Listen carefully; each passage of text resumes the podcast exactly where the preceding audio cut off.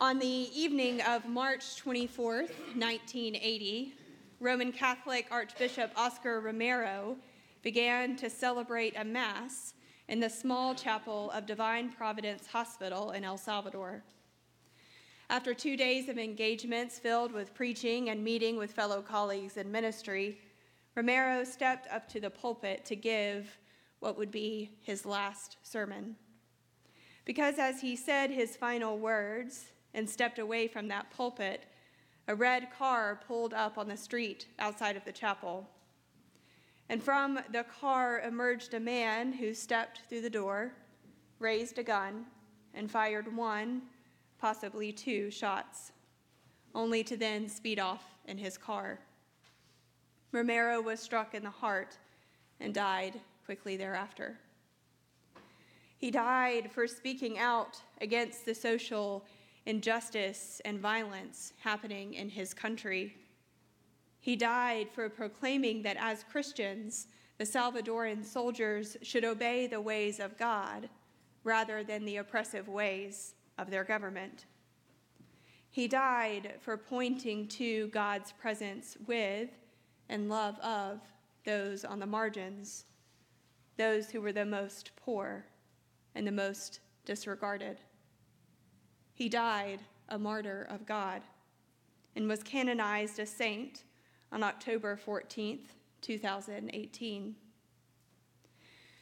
And much like John the Baptist and Isaiah, I would imagine Romero's life was difficult most of the time. I imagine he likely felt lonely or afraid.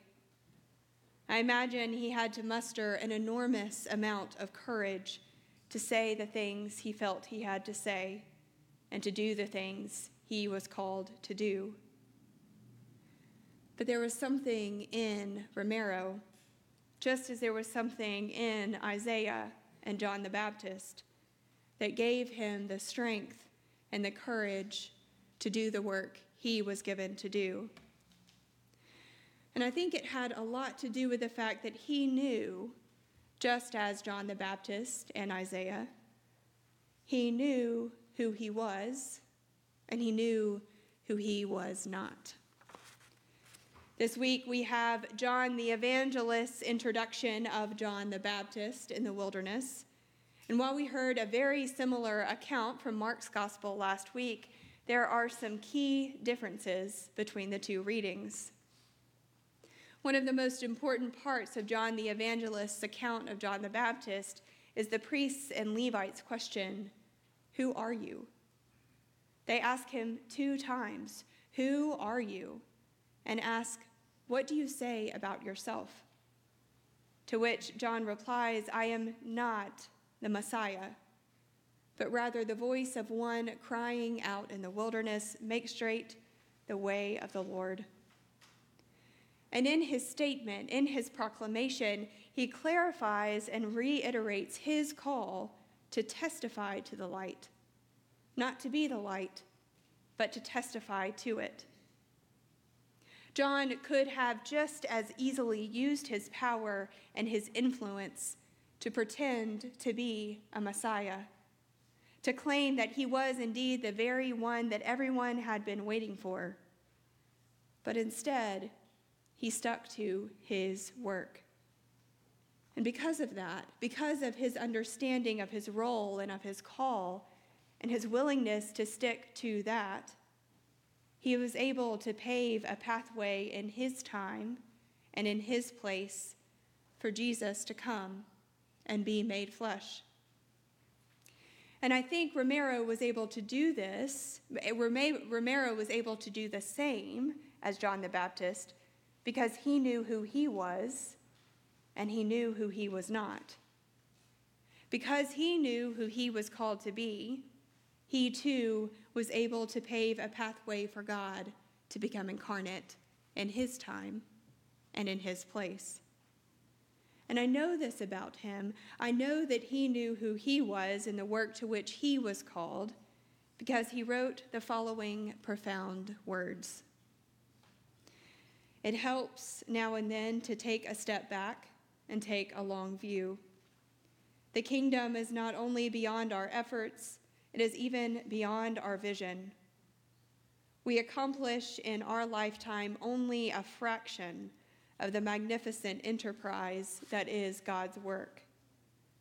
Nothing we do is complete, which is a way of saying that the kingdom always lies beyond us. We cannot do everything, and there is a sense of liberation in realizing that. This enables us to do something and do it very well. It may be incomplete, but it is a beginning, a step along the way, an opportunity for the Lord's grace to enter and do the rest. We may never see the end results, but that is the difference between the master builder and the worker. We are workers, not master builders, ministers, not messiahs. We are prophets of a future not our own. I find Romero's words to be so grounding during Advent as we seek to wade through the darkness of our world and name all of those places that the light of Christ is most needed. Because there is the temptation for us as we do the work of Advent to do too much. The needs of the world can be utterly overwhelming.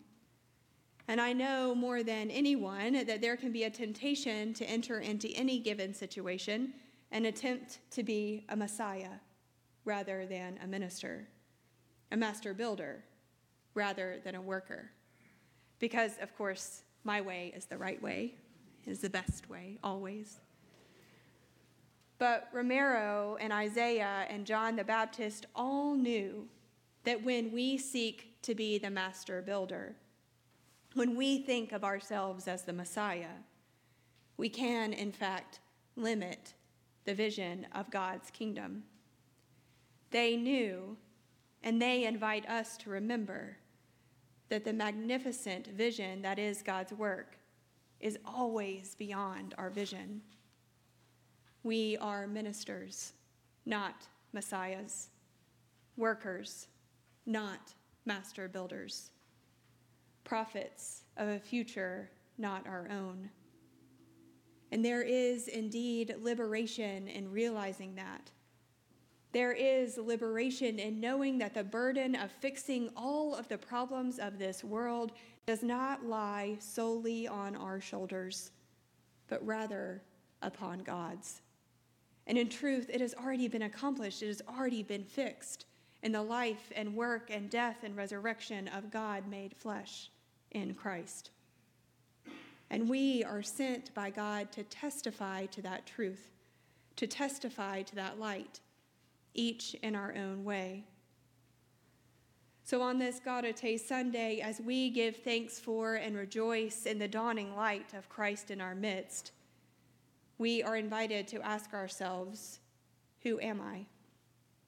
Who am I, and how is the Spirit of the Lord upon me? In the wilderness of this world, how has God appointed me to bring good news to the oppressed and to bind up the brokenhearted? How has God called me to proclaim liberty to the captives and release to the prisoners? How has God sent me to testify to the light with my words and with my whole being? Who am I? And what work have I been given to do? The days may be difficult and it may be lonely, but the work to which we are called is the work which allows the true light of the world, the true Messiah of the world, to become incarnate here and now. It may feel like a tall order, but we can rest in the words of Oscar Romero, we cannot do everything. And there is a sense of liberation in realizing that. And this enables us to do something and do it very well. It may be incomplete, but it is a beginning, a step along the way, an opportunity for the Lord's grace to enter in and to do the rest. We may never see the end results, but that is the difference between the master builder and the worker. We are workers, not master builders, ministers, not messiahs. We are prophets of a future not our own. Thanks be to God for that.